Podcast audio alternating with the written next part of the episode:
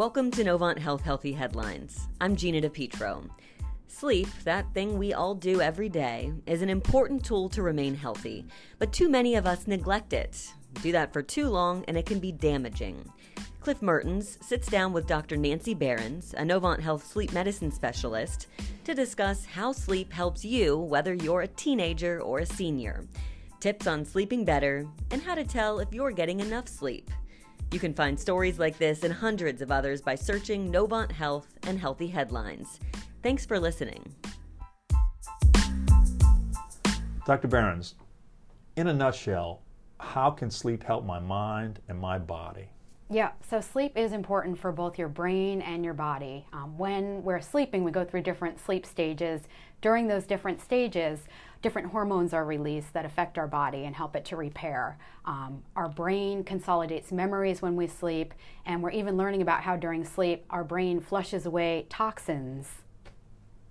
What about people who say, some almost wear it as a badge of pride?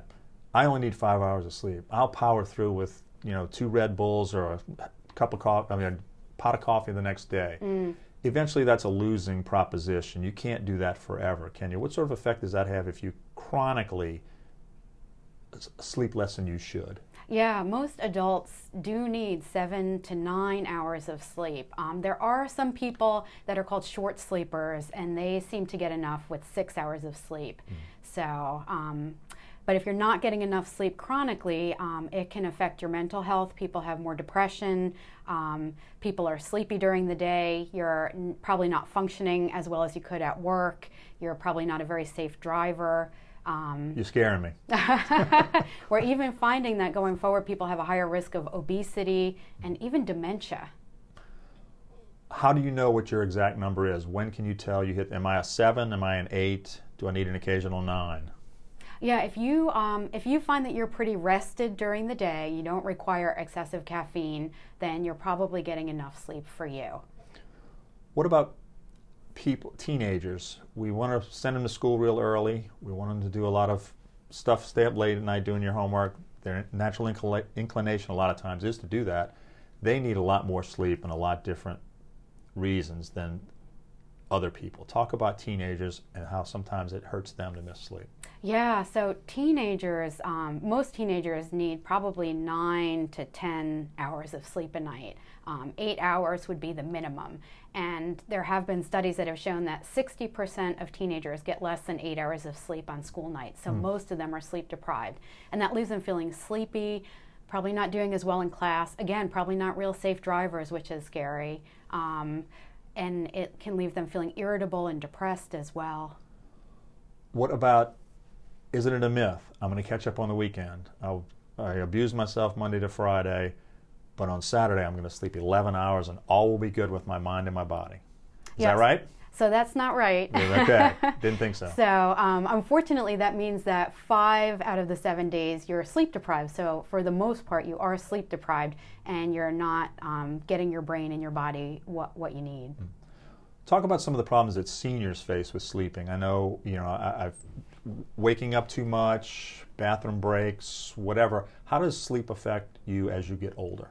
So many people, as they get older, they get a bit less sleep. Um, they tend to wake up more easily. They may wake up earlier in the morning. Um, many older people also have other health conditions that interrupt their sleep, like arthritis. You might wake up with discomfort, or other health conditions as well. Um, is a power nap in the afternoon good? Is tw- as a 20 minute nap? I have a sister in law who does 20 minute power naps, and it takes me that long to get my pillow comfortable. but she claims that it works. She wakes up and she's good to go. Explain that yeah. phenomena. Yeah, a power nap can be very helpful. Most of us do have like a dip in energy and alertness in the early afternoon, and that would be the classic siesta time if we lived in a country that would allow us to do that. So, um, but you just don't want the nap to be too late or too long. So, 20 minutes early afternoon is perfect. If you're taking a really long nap or it's later in the day, sometimes that affects your sleep at night we're also now becoming more and more of an electronic society. People are holding phones. Or watch. We watch TV till the wee hours because there's a million channels. Same with your phone. A couple of tips for people to improve their sleep, getting rid of the uh, technology as nighttime approaches? Yeah, so I would say, you know, do away with screen time in the hour before bed at least. So that means don't check your phone another time. Don't use your phone or a tablet to to relax you to fall asleep at night. Don't play video games before bed. And when you wake up overnight, don't check your phone. Um, so, no cell phones, computer, tablet, video games in the hour before bed or overnight. And we have found that these devices, the, the screens are bright and they're so stimulating. So, it really makes it hard for you to, to fall asleep and to stay asleep. How important is temperature in your bedroom for sleep? Yeah, your, your bedroom temperature should be comfortably cool. Mm-hmm. Um, if it's too warm, that can really affect your sleep as well is if is there such a thing as too cold? I mean, obviously not being completely uncomfortable, but it, it's good to get under a blanket, right? Yeah, most mm-hmm. people like it cool. Uh, it's always I, I, always hear from so many couples who really vary about what how they're comfortable, so that can be a challenge if one person is too cold and one person's too warm. Um, so trying to work out what works for you, but uh, for the most part, um, having it a bit cooler, although not uncomfortably cool, is better for sleep to me, it's almost like a tripod, a health tripod. Diet, exercise, and sleep, I think, becomes the third tripod that people sort of don't pay as much attention to, at least in my circles. And you can diet like crazy and you can work out like an Olympian, but if you're not getting sleep, it sort of negates what you're doing on those other avenues. It, do you find that people often cut back on the sleep part if they have to give up on something or, or they neglect something, maybe even not intentionally, but they just do? Yeah, I, I do think that um, a, a, lot of times we don't value sleep as we should. And, and as you said, it's an integral part of, of being a healthy person, of being physically and mentally healthy, of as functioning as at your top um, as well as you can. So allowing enough time for sleep is really just a basic part of being healthy and, and being as good as you can be. Three quick tips on how to be a better sleeper. Tell me what I can do tonight when I go home. Just three basic things. So bedroom dark and quiet. Okay. Um, you know, even if we don't want the TV on, that's for sure. But if you have other little lights around from appliances and gadgets, cover them up. Um, avoid caffeine after 2 p.m., and that includes sodas, teas, even chocolate. So. Mm, okay. One more. And then being just being active and getting outside during the day. A lot of us do tend to be inside a lot, either if we're inside just at home or at work. And if you're a sedentary and looking at screens all day, that actually can affect your sleep at night. What sort of advances are being made in sleep study? I know we have Novant Health has sleep um, centers where you can, if you have a problem, you can be measured overnight.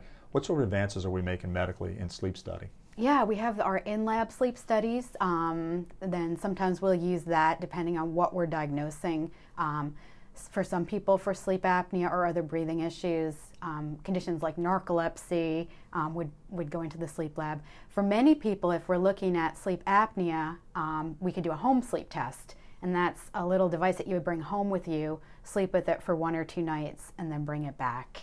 And that would measure that measures your um, your breathing, your oxygen level, the airflow, and then your effort to breathe. Um, there's a belt around the chest that measures your breathing effort. So that would qualify as to whether you need maybe a CPAP therapy. Yes, for many people, we can make the diagnosis of either sleep apnea or not sleep apnea with that, and then if they require CPAP, we could order a machine for them.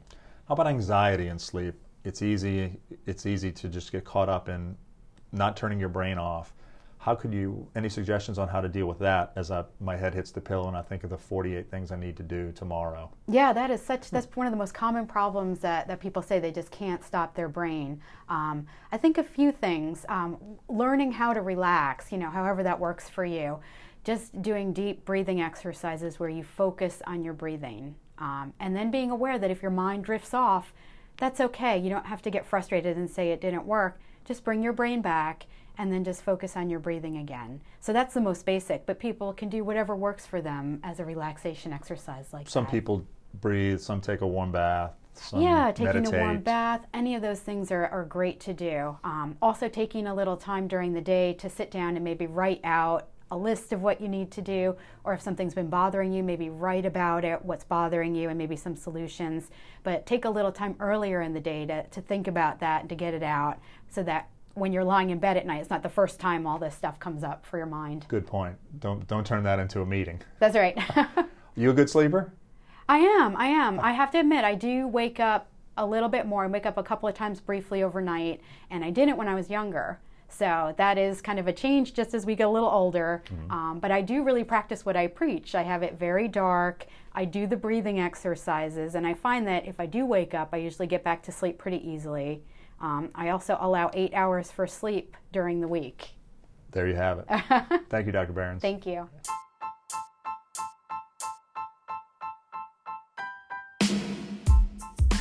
If you dozed off during this podcast, perhaps you aren't getting enough sleep. Seriously, though, sleep is as important for your health as diet and exercise are. Committing yourself to the correct amount, it could be seven hours or upwards of nine, will no doubt keep you sharp the next day and healthier every day. Thank you for listening to this episode of Healthy Headlines. Don't forget to rate or review us and subscribe to us and all the Novant Health podcasts on Apple, Google, Spotify, or anywhere you choose to listen. Until next time, thanks for listening.